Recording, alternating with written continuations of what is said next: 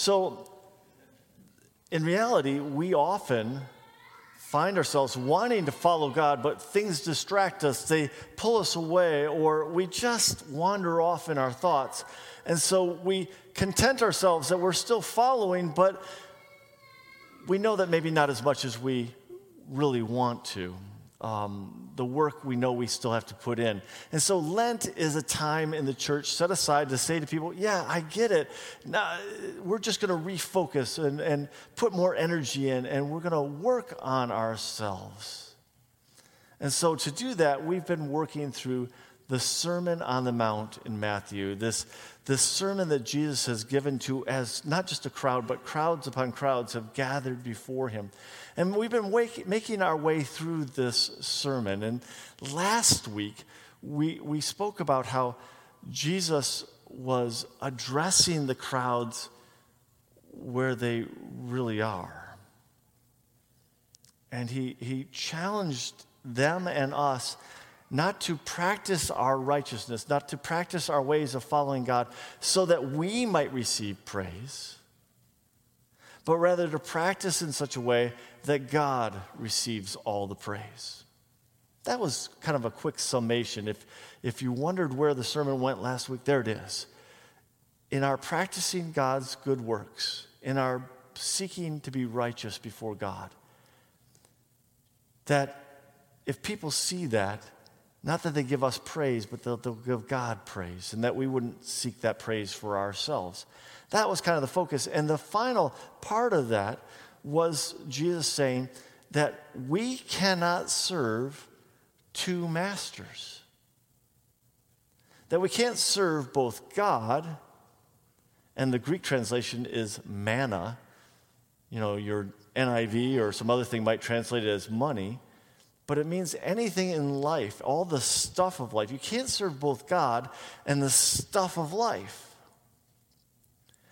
And Jesus is using that to reflect back on what he said earlier to say to them, look, when you do good things, let it be for God's glory, not yours. That was last week.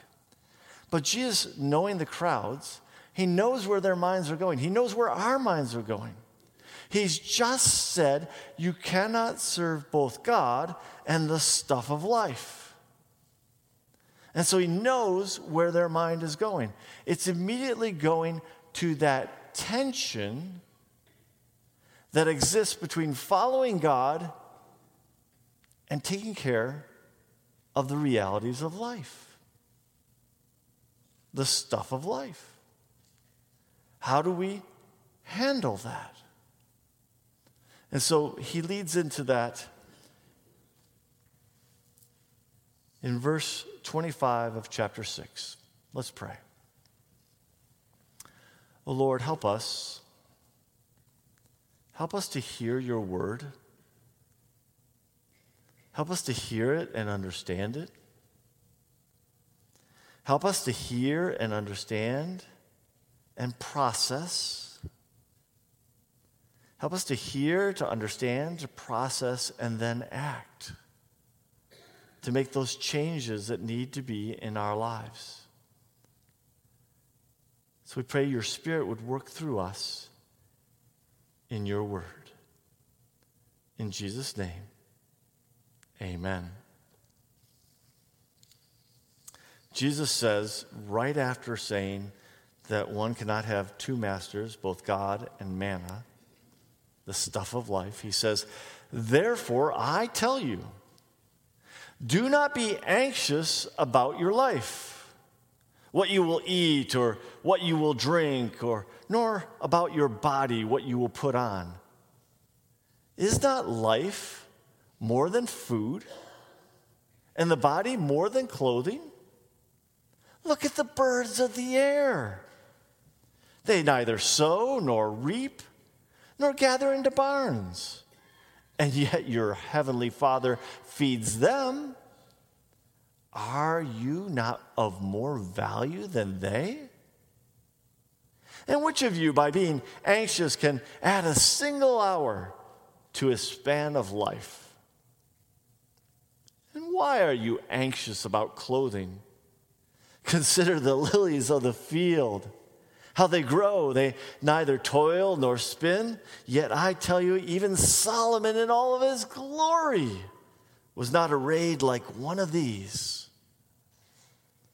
But if God so clothes the grass of the field, which today is alive and tomorrow is thrown into the oven, will he not much more clothe you, O you of little faith? Therefore, do not be anxious, saying, What shall we eat? Or what shall we drink? Or what shall we wear? For the Gentiles seek after these things, and your heavenly Father knows that you need them all. But seek first the kingdom of God and his righteousness, and all these things will be added to you. Therefore, do not be anxious about tomorrow, for tomorrow will be anxious for itself. Sufficient is the day for its own trouble. Judge not, that you not be judged. For with the judgment you pronounce, you will be judged, and with the measure you use, it will be measured to you.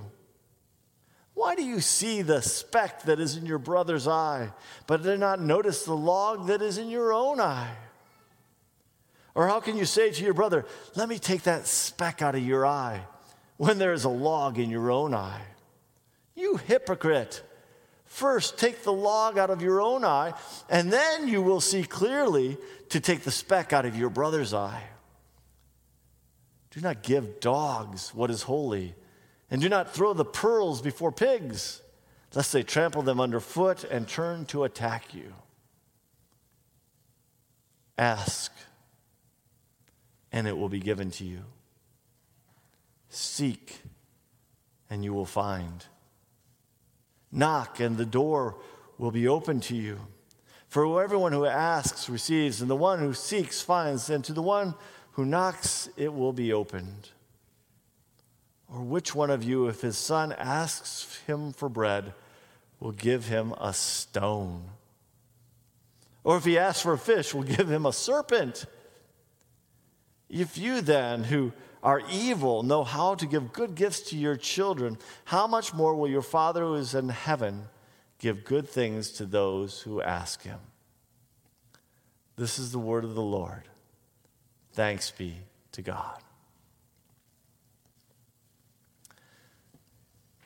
So, our reading today really has four sections. The first section being about what you eat, drink, and wear. The second session being about judging. The third, a very quick verse about dogs and swines and pearls and kind of a little confusing. And the fourth one about asking, seeking, and knocking.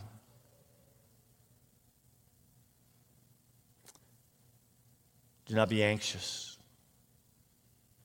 Or we might say, do not be concerned.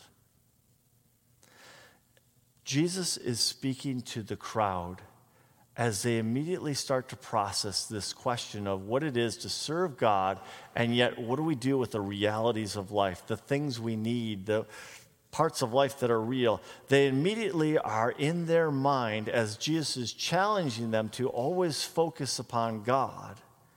They're immediately in that, what I call a yeah, but moment. Yeah, I agree with that, but what about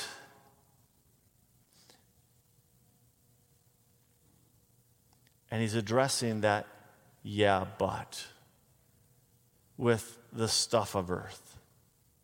What about this?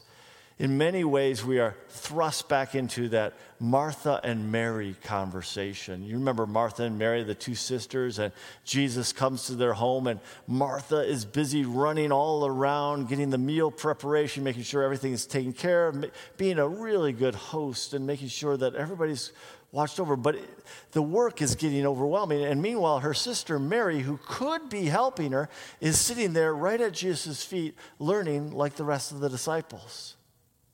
And she gets to the point where she's finally, she can't stand it anymore. The practical things of life need to be taken care of. And she says to Jesus, Don't you care that my sister sits there? She should be helping me, is the inference. And Jesus calmly Martha, Martha, You are worried about many things. But Mary has chosen. Mary has chosen to sit and listen in the kingdom. And there's a part within us in which we can hear that and say, Yeah, I, I need to give God more time. Yes, I need to focus more on God. But we're frustrated as well because we want to say, But someone still has to feed everybody. Someone still has to make sure everything's clean, right? Isn't that what's going on in our hearts? And Jesus is recognizing that same question is immediately before the crowd as he's thrust upon them hey, look, when you do good things, when you're doing the righteous behaviors you're supposed to do, it's not for you, it's for God. And you got to remember to always serve God and not the stuff of earth. They're immediately thrust into the practical realities of questions. Wait a minute, what about? And so he immediately goes to do not worry about what you'll eat or drink or wear. And we hear in that kind of the practical, the most basic items of life that we need food and drink, that we need clothing, some kind of covering. You know, when we talk about what's the most basic thing people need, those are there. And we might throw in a third one, the idea of security, because sometimes food and clothing don't matter much if you're not secure, right? I mean, you, you, it's hard to eat when you're worried that your, your, your life's in danger. It's hard to worry about clothing when you've got to run from a burning building, right? I mean, there, security is a big piece there too, right? So there's a part in which we can hear this and know that Jesus is getting to the very basic core of life. And he's saying, hey, don't be anxious about these things. Don't be concerned about these things. And we're going to get more into why he says that, but I want to introduce a thought to you. We hear that as the very basic parts of life. But I suspect the crowds heard something more. You see, I think they were likely to hear part of a marriage contract. You might be thinking right now, where does he get that? Where does that come from? That was left field, right? A marriage contract or a marriage covenant, one and the same, same word. A bride would receive from a husband these promises. These two promises were in all of the contracts. A third was usually there as well, but these two were always there that the bride would be promised that she would have food and clothing. The basic inference was I now will take care of you. As you leave your parents' household, I now will take care of you. Food and clothing were the basic promises. And if the husband neglected to provide food and clothing. That was a breaking of the contract. That was a breaking of the marriage covenant. Now, where am I going? Israel understood itself through the prophets. The prophets spoke of this many times that God had entered into a marriage contract, a marriage covenant with Israel. More than one time, God speaks of Israel as his bride, and that he uses the language to help them understand how much he loves them and promises to care for them. He uses the language of a marriage covenant. He also uses it to tell how they've broken the covenant, how they've been unfaithful. But the common Hebrew the Israelite would know that they are the bride of Christ, that they belong to Christ, and that God makes certain promises in that. And so when Jesus says, Do not worry, do not be anxious, do not be concerned about what you'll eat or what you'll drink or what you are wear, we hear, oh, the basic necessities of life. They heard that as well as a reminder because remember, Jesus has been talking about heaven, the kingdom of heaven.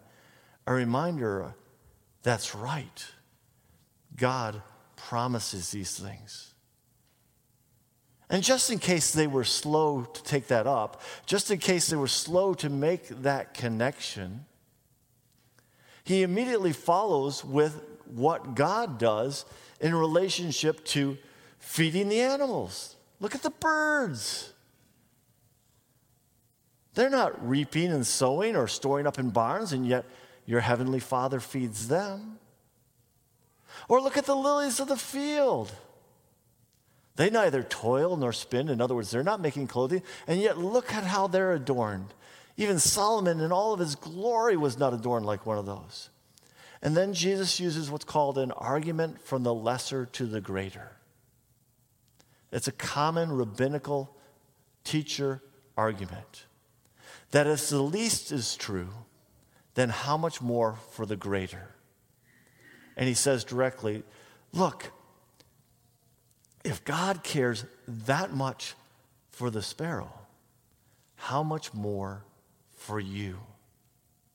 If God adorns the lily that well, and yet it's alive today, tomorrow it's part for the fire, how much more you? And so, in this first of the four sections, Jesus is picking up that concern that we all have. But yeah, what about the realities of life? And he's reminding them, reminding them that they belong to God. And God has made a promise to provide, to care for, to watch over. That God has made this promise. And he's circling back and saying to them, Look, therefore, seek first the kingdom of heaven and in many ways, he is inviting them again into their own marriage part of the contract. Hey, remember, God is your husband.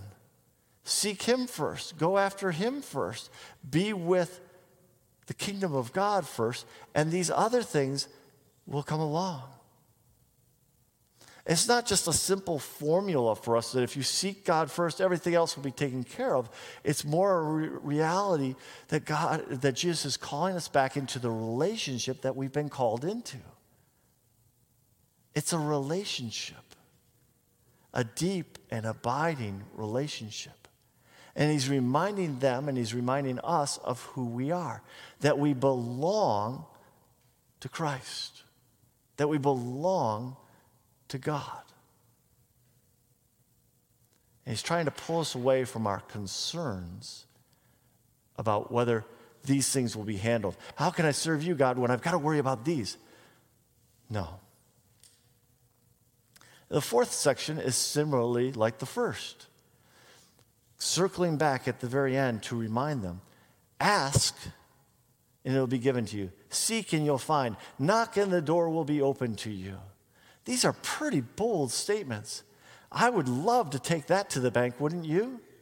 I mean, I remember uh, teaching uh, campers when I was a camp counselor how to pray, and, and they, I was so excited when they really started to get into it. And these young kids were starting to pray, and they were excited, and they were, they were feeling the power of prayer. And then as we were walking the long trail to breakfast in the cafeteria that morning, they said, Hey, you know what would be great this morning is French toast. And then one of them had the bright idea why don't we pray for it? He says, Ask and you'll receive. Boy, was I praying even harder than them the whole way. Oh, God, please come through. It seems like a bold statement. Ask and you'll receive, seek and you'll find, knock and the door will be open for you. Really? Does that mean I've got a great, powerful formula? I've got my genie in the lamp that I can rub and God will do? No, it circles back to the very first part. God has us. Don't be afraid to express where we are and what we're struggling with and, and what we believe our needs with. Let us wrestle with God. Sometimes we'll find what we think is a need is just a want. But Jesus follows that up by not letting us get boiled down in some formula, but to rather say straightforward look, you all know how to care for your children. And you all are messed up. Modern translation. What's, what's the modern translation? A hot mess, right? And he says, but you know, none of you, if your child asks for bread, you're going to give him a stone, although you might have thought of it. Right? Or fish and then a serpent. I mean, we don't do that. At least our understanding of what a parent would do wouldn't do that. And then from the lesser to the greater argument again, Jesus says, How much more your Father in heaven? He knows how to care for you. He knows you, He knows me better than we know ourselves. He knows exactly what we need. For each of us was fearfully and wonderfully made before we were even in our mother's womb. So Jesus is directing his, his statements to that worry, that anxiousness that we can't help but do, where we say, Well, that all sounds great, but what about this? And he's addressing it right away. And then in between that four, first and fourth one, we, we run into this statement about judgment. You might remember that Jesus uh, used as examples last week behaviors that w- they might have done, such as giving alms or giving to the poor or praying or fasting. And t- they, they would do it sometimes in a manner so that they could be seen by others, to see, be seen as being holy. And he used examples of religious leaders in particular. And so it's easy for any of us when we hear an example of someone we're not, for us to start thinking about others and not look at our own self. And so, as he's really calling them again and again to look at themselves, who they are and who they are called to be, who we are and who we are called to be, he's pointing out look, I want you to look at your judgment. Now, we could have easily naturally gone to judgment without Jesus saying any of this, just by the idea that he starts out talking about anxieties or concerns. You see, because when someone is anxious, they are prone to, or they are very likely on the path towards controlling. Controlling. When you're unsure about your environment, you try to control your environment right? It's a natural thing that we do. Some of us take it overboard and we start to control not only our environment, but everyone around us. Matter of fact, if you're dealing with someone who's controlling in your life, chances are that person is an anxious person. Let us all now just raise our hands, right? But in controlling, we often tend also to start judging. We judge between what someone else does and what we would have done. Oh, I wouldn't have done it that way. We might not say that out loud, but we naturally go through this process from anxiousness to controlling to judging the way others are behaving. What we would do as opposed to what they do. Psychologically, it makes all the sense in the world. But Jesus is not only doing that, but he's coming back and saying, look, this is about you and me. Not him, me, but me, me. That's about us. It's not about everyone else out there, it's about us. And he uses an example that they were very familiar with when they measured out grain and everything else. There was always the worry about what if that person's measure doesn't operate the same as my measure? What if it's unfairly weighted? So you would always use the same measure, and the person buying was usually the person who got to use the measure. And he's using that comparison to say, hey, the way you behave here is the way you're going to be treated here. If you judge this way, you're going to be judged this way. And then he expands on it and says, look, you've got so much to work on in your own life. And it's true, we do. It's like you had a log in your eye and you're concerned about the speck in someone else's eye. Lent is a time of preparation, a time of preparing for celebrating Easter, and it's a time for work for us. There is so much for us to do. We came in this morning likely wanting to encounter God, likely wanting to learn who we are to be, hoping that we'd be given some direction, some challenges. But at the same time, let's admit that the challenges wouldn't be too great, that they wouldn't ask too much of us. Jesus is not letting us get away that easy. He's saying, look, what's, what you're dealing with is far bigger than what you're seeing in the other person. It's time to focus on what you're dealing with. It's his equivalent of really saying, hey, when, when suddenly the plane is going down and the oxygen masks come down, you put your own oxygen mask on first before you reach over and help your child. Why? So that you are cared for, so that you can help someone else. And then he has that statement in there, that third section, which is ever so brief, of, you know, don't give the, the, the dogs are out there always um, eager. Dogs in that time were a totally different thing than our domesticated animals. They were always hungry, always going after things. And, and that the pigs, don't throw your pearls before pigs.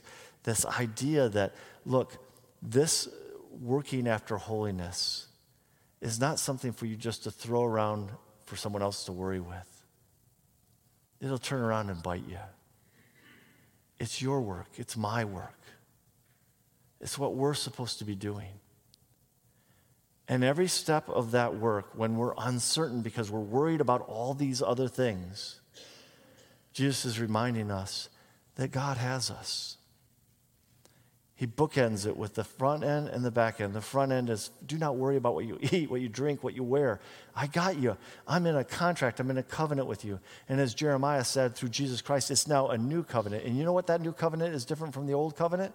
The new covenant means that God will never allow it to be broken. Ever. Doesn't matter how many times we break it, God will not break the covenant. So don't worry about what you eat, what you drink, what you wear. That's one end of the bookend. And the other end of the bookend is look, ask, seek, knock. I've got you. You know how to give to your children. How much more do I know how to give to you? So as I hold you, as I care for you, Jesus is saying, now is the time to start working on who you are to be in me. Each of us knows what that log is in our eye. Maybe some of us have multiple logs. But we know what we need to work on. And Christ is calling us to do that starting today. Let's pray. Oh Lord, help us, for indeed we are anxious about many things. Even now, we still have a whole bunch of yeah buts, or wondering, how does that work? But what we are seeing over and over again is that Jesus is telling the people and us that you have us. And you demonstrated that through sending your son all the way to the cross, that he willingly and obediently went to take on our sins so that we would no longer be worthy of your judgment, that he washes us through his blood it's the new covenant, O oh Lord, the new promise that you have given that cannot be taken away from us. So help us now, being free of all that worry. Help us to follow you and take those steps forward that we need to do. We pray all this, Jesus, in your precious name. Amen. And now may the grace of the Lord Jesus Christ, the love of God, and the fellowship of the Holy Spirit be yours this day and forevermore. Amen.